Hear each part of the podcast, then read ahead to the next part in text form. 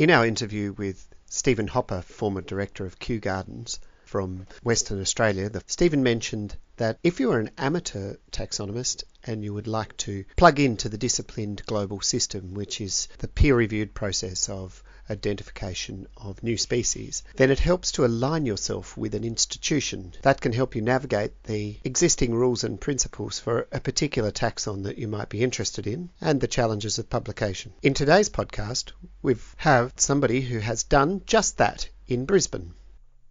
An accomplished journalist and publisher, Robert Whyte comes to taxonomy with skills in communications and presentation. With qualifications in art and design, Robert is the creator of the Cane Toad Times in the late 1970s and the Brisbane based creative communications company Toad Show. Robert's communication talents are displayed in two important publications that I'll refer you to.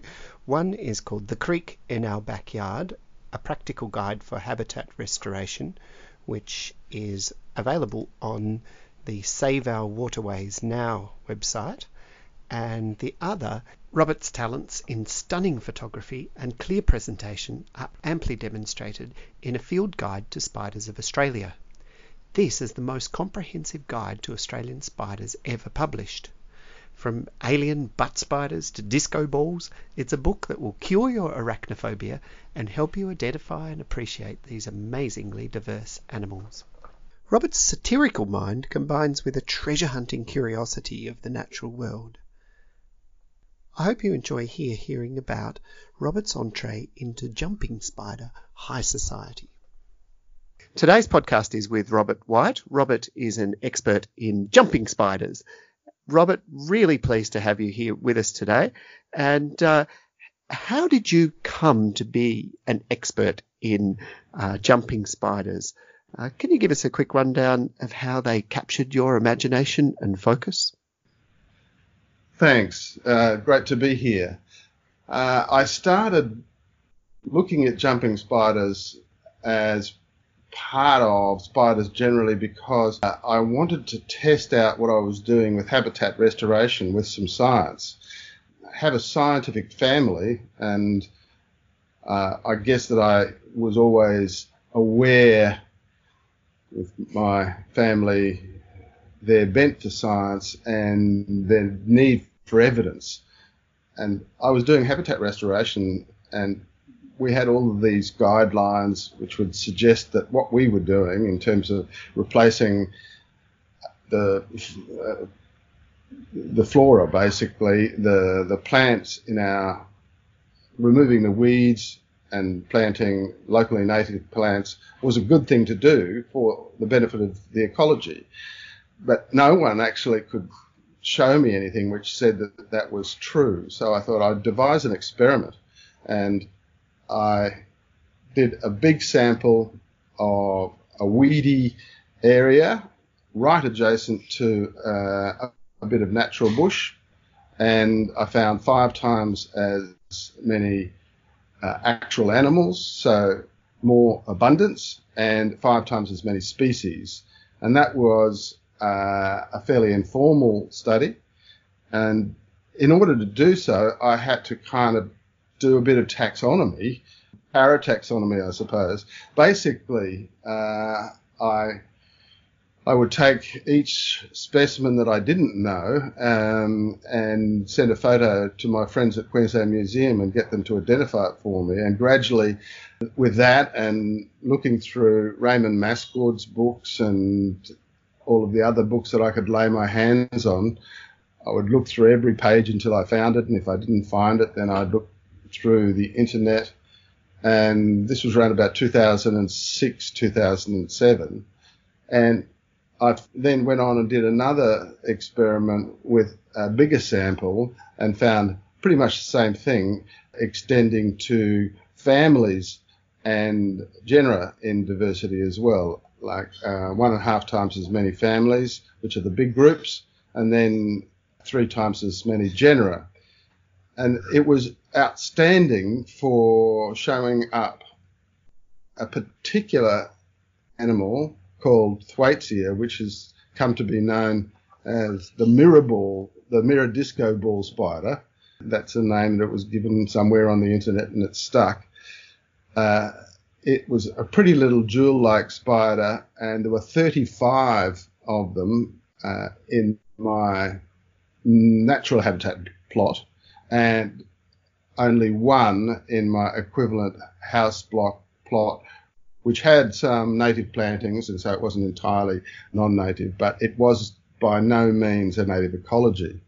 Uh, so I found not only that it appeared from spider as indicators of ecological health, it appeared that what we were doing was right, and because spiders are right there in that middle layer of, of, of general predators, they need food, and so if they're there, their food is there.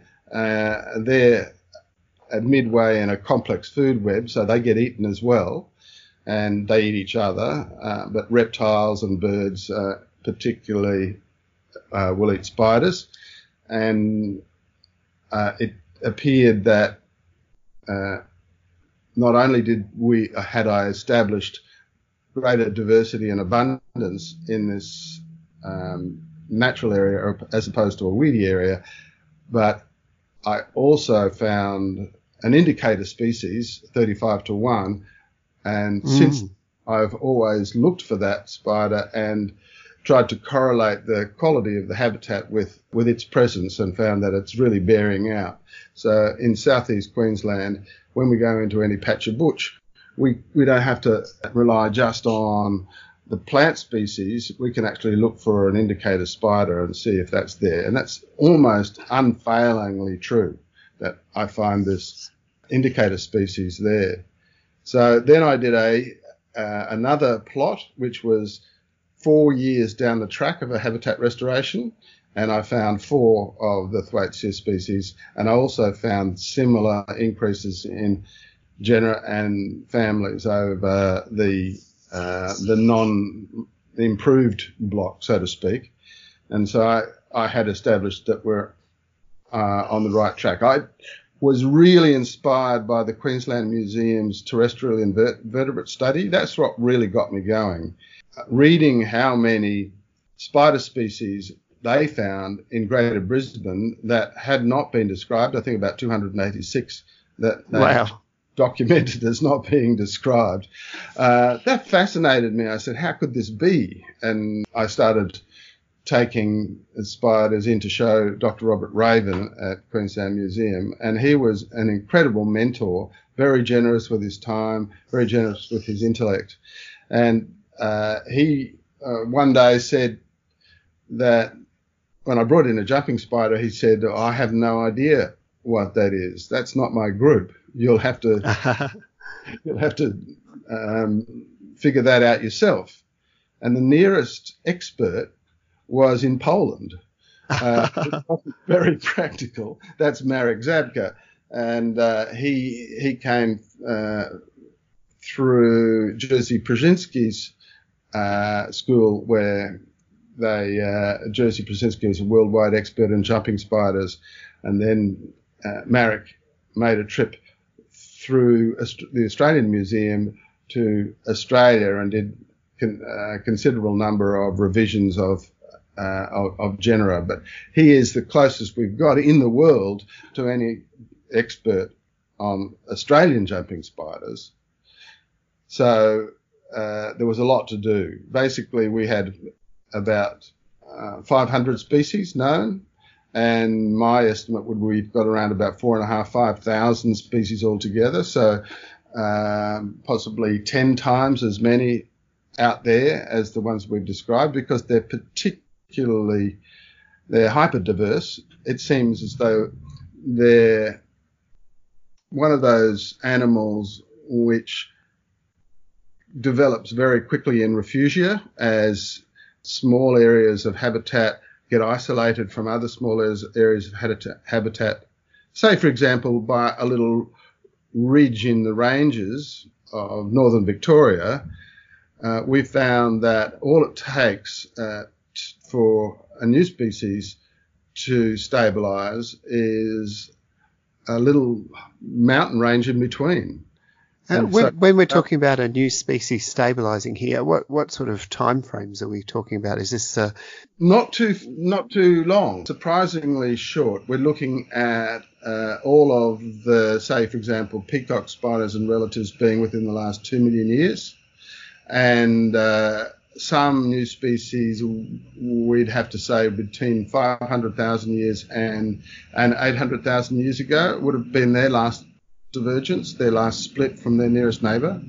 So mm. rapid evolution due to the changes in Australia and it, the the big change that we know about in more recent times, of course, was the glacial maxima which uh, made made life extremely difficult for for uh, lots of animals, and that's pretty much mm. when uh, megafauna disappeared. What what are we talking about there? That's uh, a hundred thousand years ago.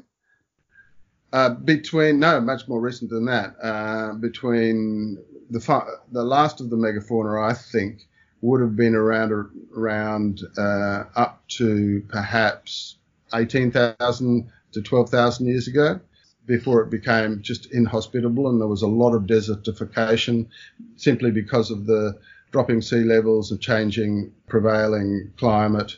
Uh, it became very bitterly cold and and uh, and dry.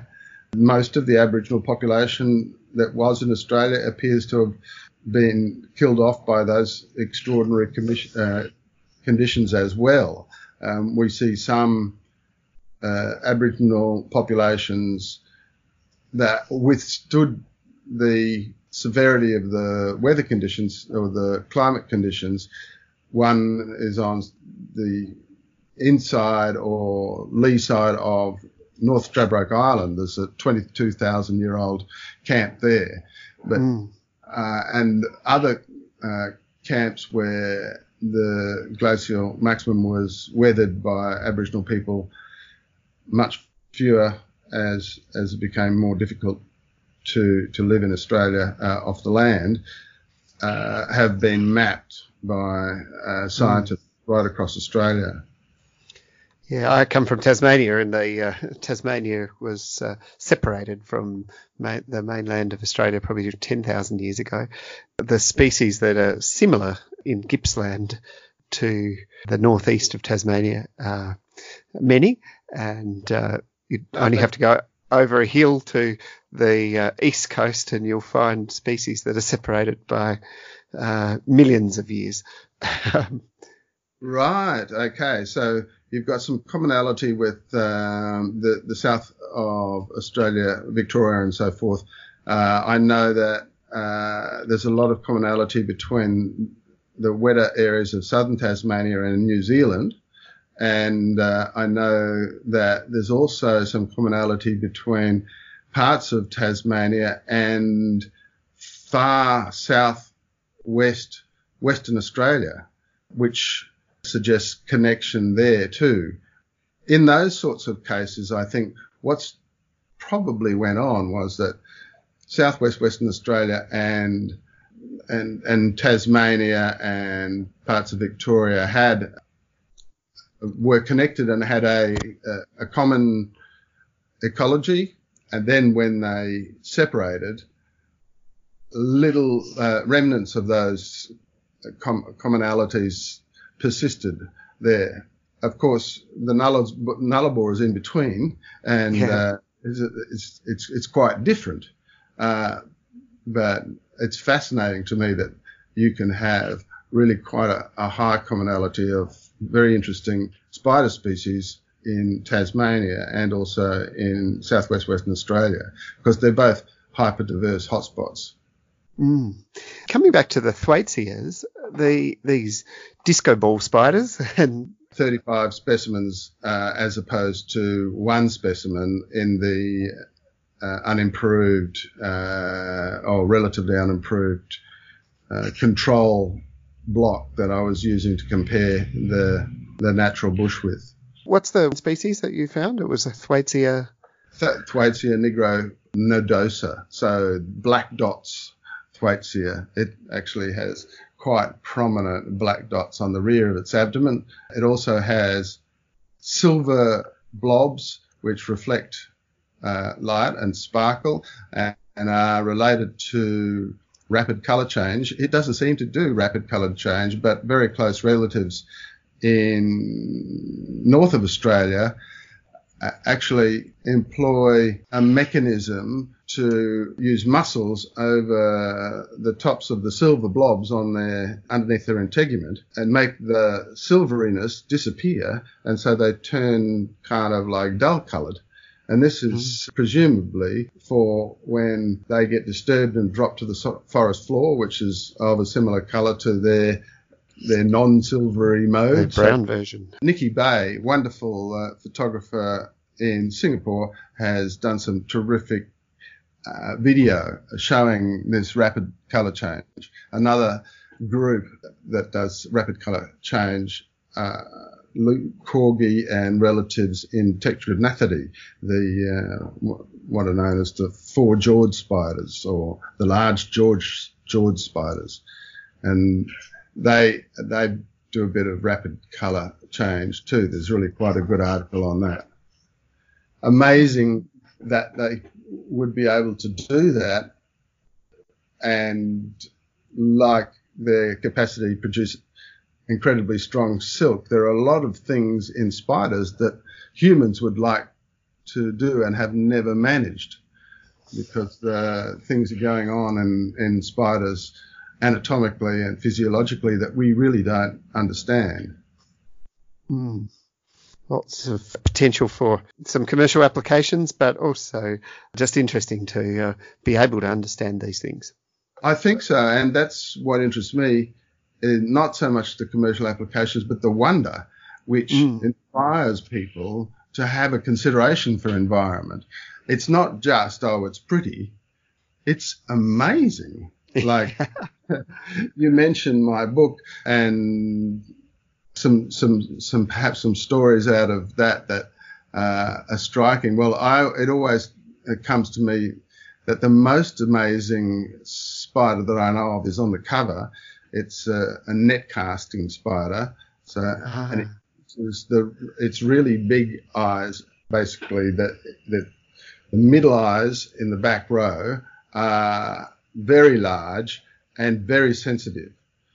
I got caught up with my ABC TV interview and the Delarani knew about this spider, and her producer had told her, uh, "Oh, ask him about the spider that eats its eyes."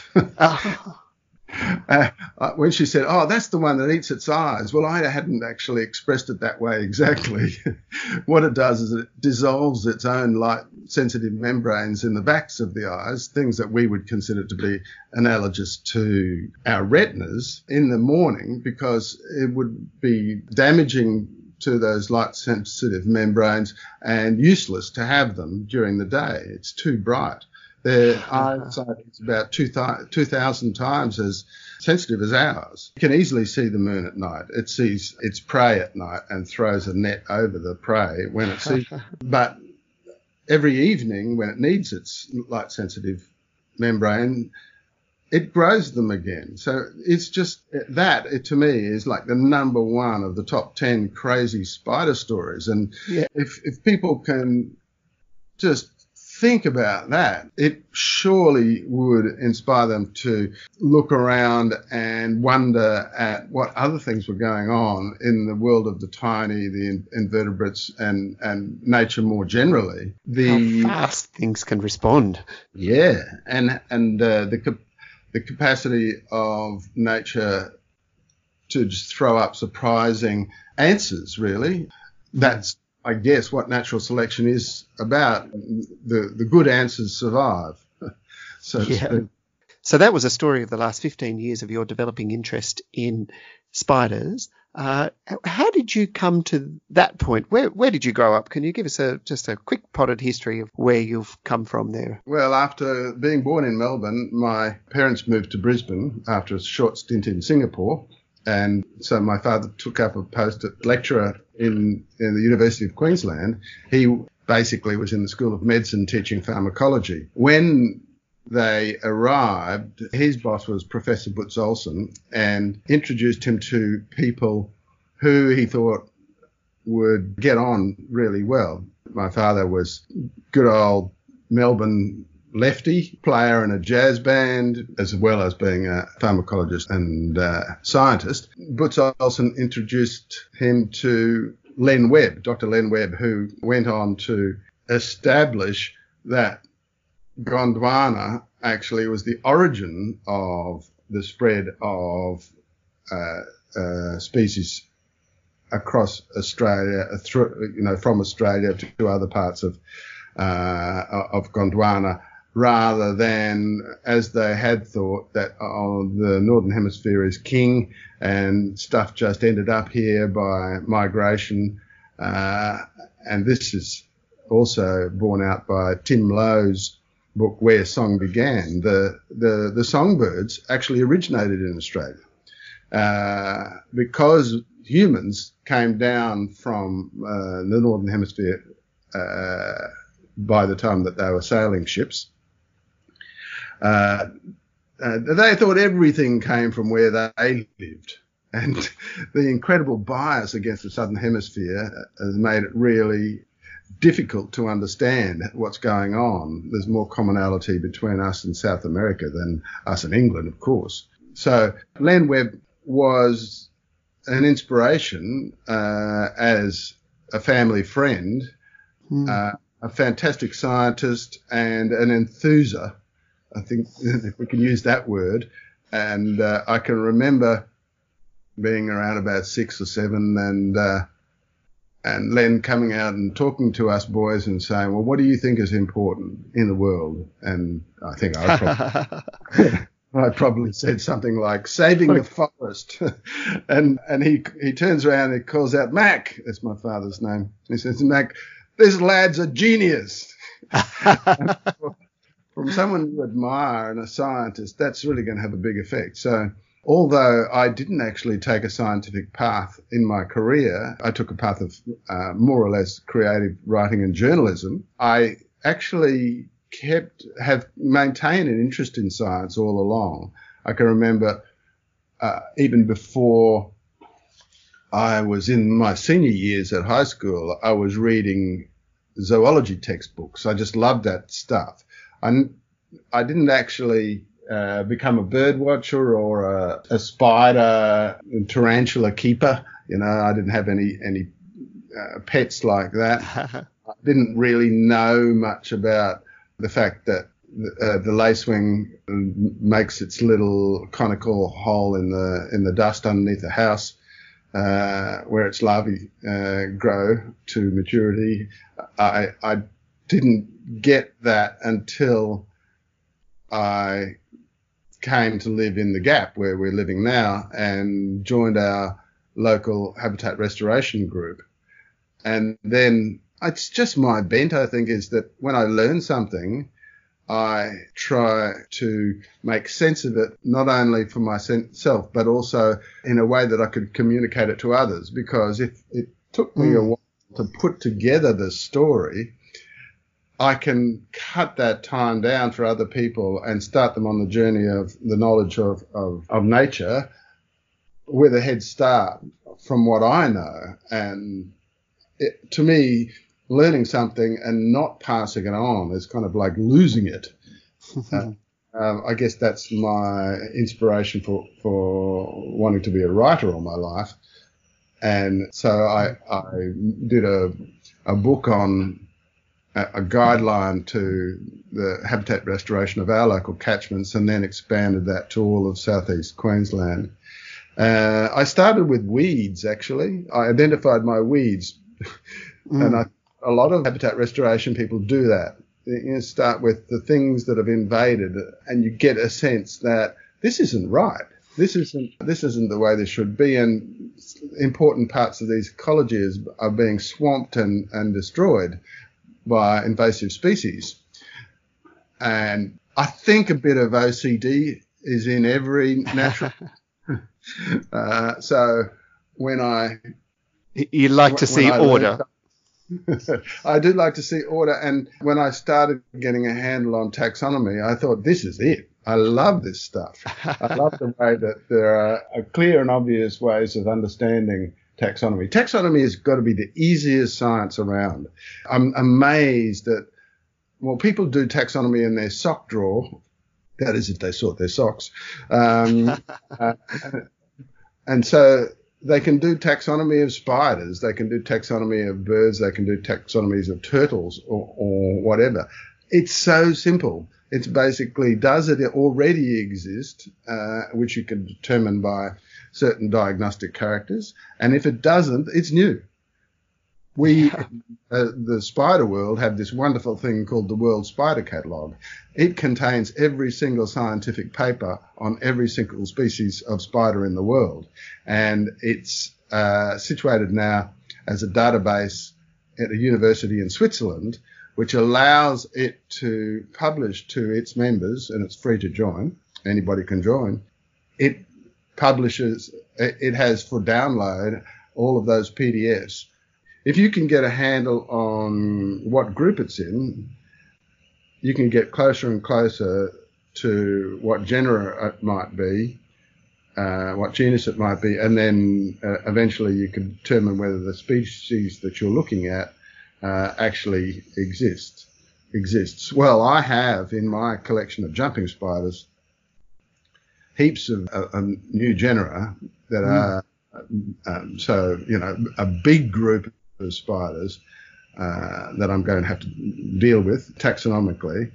But it's not hard. I would encourage everybody to try to figure out uh, what they're looking at from from the point of view of scientific papers not just uh, bird books with, with, with pictures, but the the original descriptions of by Gould or whoever did that that work. It's fascinating. Mm. You can see then that also contains the history of the species and its knowledge by humans. What I'd like to come back to, though, in your development as a taxonomist is um, to this idea of writing and wondering what your approach to writing is, and uh, within that, how taxonomic writing differs from the other types of creative writing that you might do? Well, I've always been uh, fascinated by unusual writing as well as straightforward writing. So, as an editor in my career, I've ma- I've helped people make very clear what they're trying to say.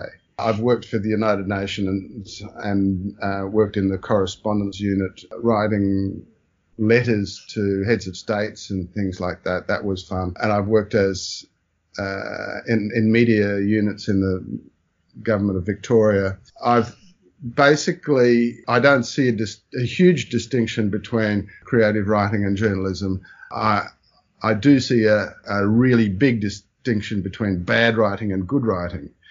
Uh, in other words, uh, it can be wacky, weird, way out, um, but in, by its own lights, it has to make sense. Uh, it's not, it, or even if it doesn't make sense, it has some rules around it and some uh, some considerations that um, uh, put it into a package that makes sense. And mm. I've liked, in that sense, the history of Dadaism, which was uh, a kind of nonsense writing, uh, which was employed by people uh, hiding out from the war in Switzerland in the First World War, and uh, surrealism, which is a kind of uh, generally surrealism. written surrealism is kind of like a bunch of non sequiturs. Uh, the the kind of humor that you get when you take a narrative, and instead of having, say, the cat sat on the mat, uh, you could say the cat sat on the cat. And it's a startling change, very small but startling change, which makes you think. And say, what does the what does the cat feel like underneath the cat that's being sat on? You know, uh, and uh, that, and that makes you go back to thinking that the mat you know what does the mat feel like and and then you might animate that mat and give it feelings and uh, a, a, sense of life.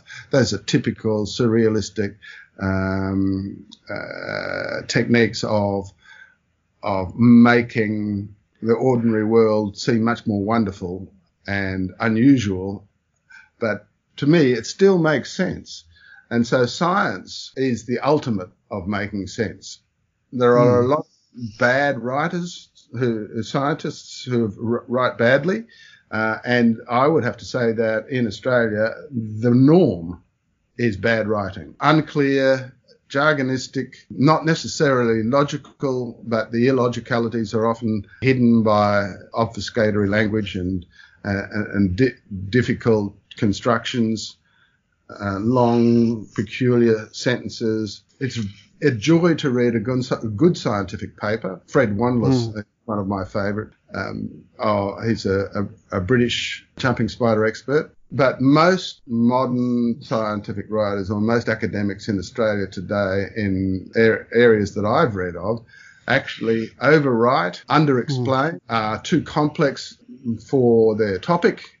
That's uh, unnecessarily complex. Use big words when they could use little straightforward ones.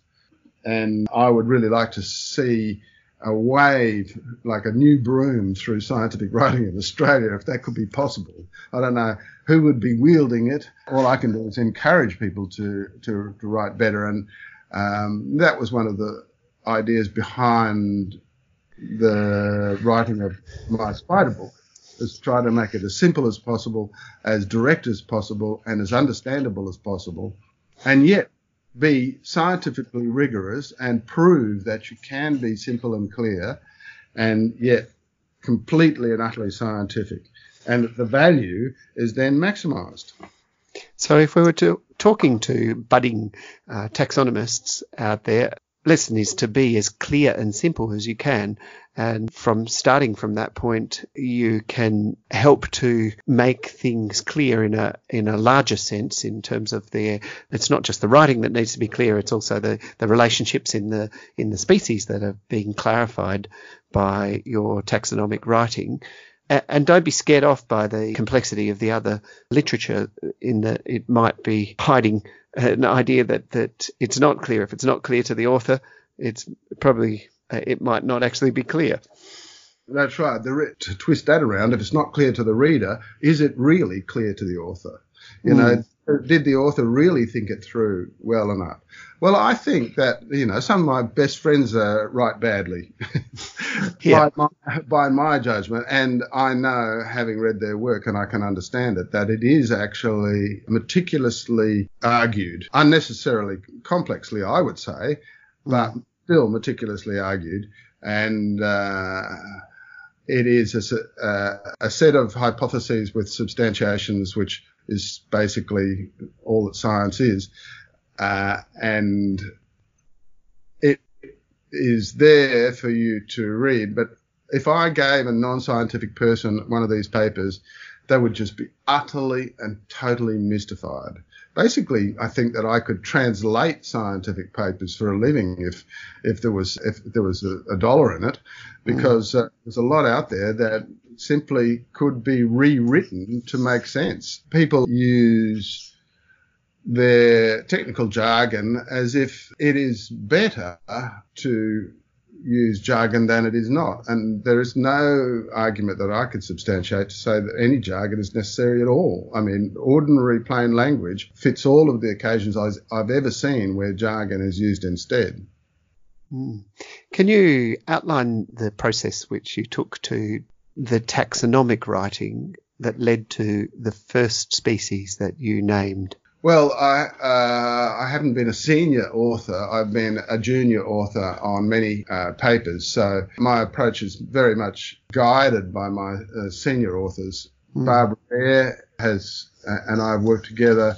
Been a delight to work with her because uh, she's a German language speaker and spends a lot of time in Germany and therefore actually values my input not only from the, the material that I have, the specimens, the photographs, and the data, but also helping with the clarity of the language. And so I get to do a, uh, a lot of clarification from from a natural German speaker.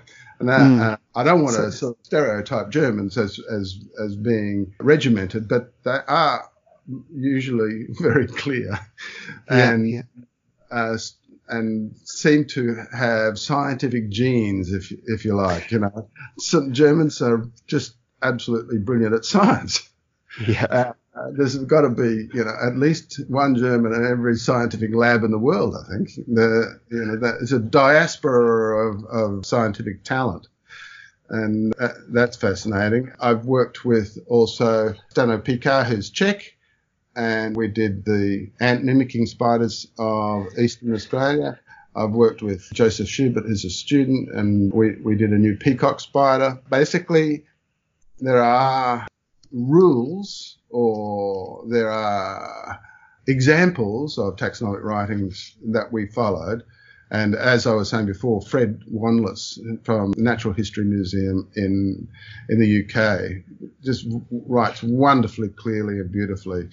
Mm. And I would use him as my guide uh, uh, in terms of style. Uh, Mm.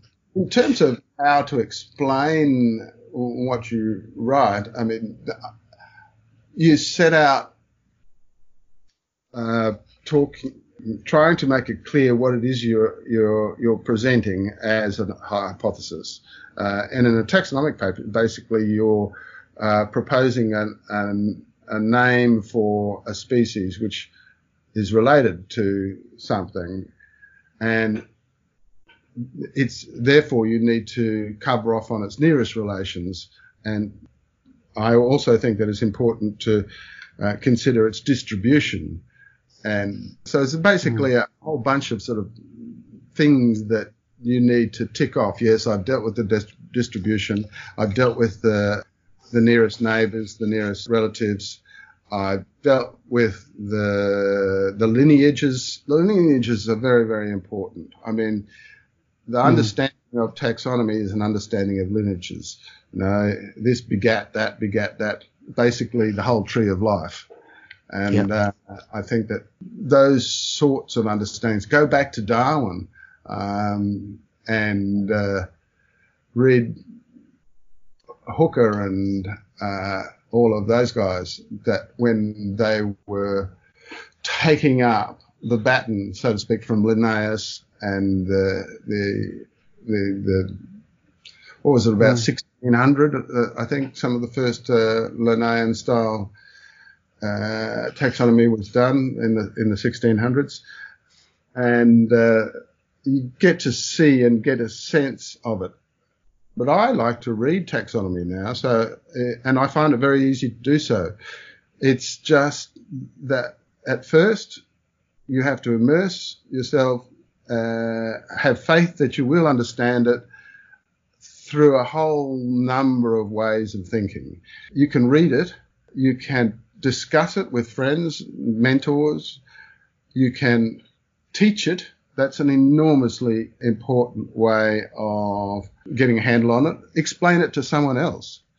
Mm. You can, uh, uh, you can you can do it, and that is you can write papers. You, you don't have to. You can practice in in that way, and you can then get feedback on it and learn through the peer review process, which is, uh, of course, the way that we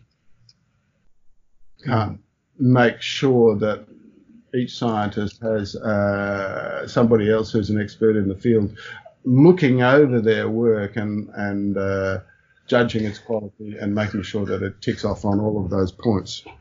that new knowledge is real new knowledge. Uh, yeah, fantastic. So, uh, uh, look, I, to paraphrase the approach that you took there, and perhaps um, relates to a podcast we did with Stephen Hopper, who was saying that if you were a amateur taxonomist, the best way to get started is to make a relationship with somebody in a museum, and you've done that with Barbara Baehr, and together you've worked on your first paper together, and uh, that's the uh, opens the door to the, the st- sort of standard sets of arguments in a taxonomic paper and also gives you uh, the uh, access to uh, tacit understanding of the, the rules for any particular taxa uh, that you're looking with, working with. So uh, making friends with someone in a museum is a really helpful step, and uh, you seem to have uh, made that um, process work and give you your first step up into being a taxonomic writer from being a, what sounds like a very interesting career with the United Nations too, and uh, other uh, political writing. Um, yes, if you want to do this kind of work, yeah, you hang around those people who do it. And uh, one of the, the easiest methods to do that is to actually uh, participate in one of the citizen science um, adventures that uh, are occurring now across Australia. It's uh, a big wave, a big popular thing uh, that has arisen uh, only in the last five years, really. We've always had enthusiastic naturalists, but this citizen science is a kind of more adventure based exploration of nature in in, in the backyards of people in various uh, regions. The one I'm thinking of mainly is uh, the Cooloola uh, coast, uh, based on Rainbow Beach there in north, uh, southeast Queensland, the northern parts of southeast Queensland, uh, near Fraser Island, and they've had a number of uh, weekend long festivals of exploration where experts actually mingle with enthusiasts and you've got entomologists like Don Sands, who's an expert in the Richmond birdwing butterfly, which is extinct in Brisbane but not in, say, Biawar is still is still hanging on in areas around Brisbane, but uh, it used to be common in Brisbane, but it's extinct here now. Uh, a very very beautiful and charismatic butterfly. You've got people who are experts in soil and fungi, in uh, birds, in plants like pandanus. Uh, the group gets split up into little teams on each day uh, with a group leader. I take the spider uh, enthusiasts, one mm. lot Saturday and a, a, different lot on a Sunday, and we we all do the same sites. Children in particular, uh, they're absolutely brilliant at seeing things which us oldies uh, are finding difficult with our declining eyesight, and their little nimble fingers and their ability to put things in glass vials. That's hugely helpful. And so we got 37 new species of uh, of spider in the one back in what was it 2018 I think and when you say new species there that's new to science or new to the yeah. new to science wow. New to science and that went worldwide uh, with a media release coming out of the region featuring John Sinclair who was famous for saving Fraser Island from sand mining and logging, and uh, a wonderful, wonderful guy, very a scientist too, a self-taught scientist, is a teacher actually, and uh, 37 new species were uh, ones that were n- not known to science, not described. Some, um, when I go and look in an area like Tin Can Bay, I can see species that I know are new because I've seen them before. I, and yes, they're on my list to describe, but I haven't got to them yet. Uh, yep. So they're new species, but that would be a known new species. But then there's ones that I have never seen before, and in that particular trip, I got Beelzebub, which is a an incredibly obscure family of spiders called ray spiders, Theridiosomatidae, uh, Beelzebub meaning Lord of Flies. And I'd never even seen an example of the the, the, the family before.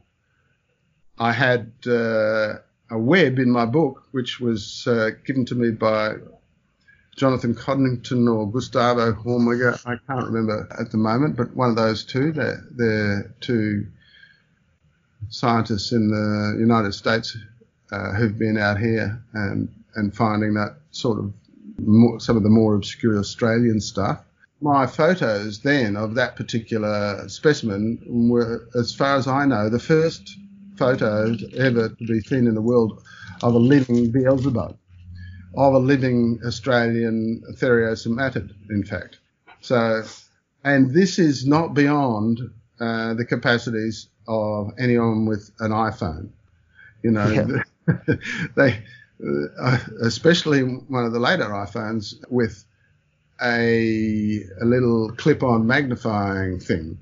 Mm. People can actually take world-class uh, photos in terms of quality uh, mm. uh, of absolutely new and exciting things, and it's not that hard. In fact, one of the two things that I say to people is there are about 75% of the projected number of all spider species not yet described by science. And I think that from what you were telling me, this actually flows through to all all of the taxa as well. That uh, about 70% or 75% of the of the world's uh, organisms not yet described by science.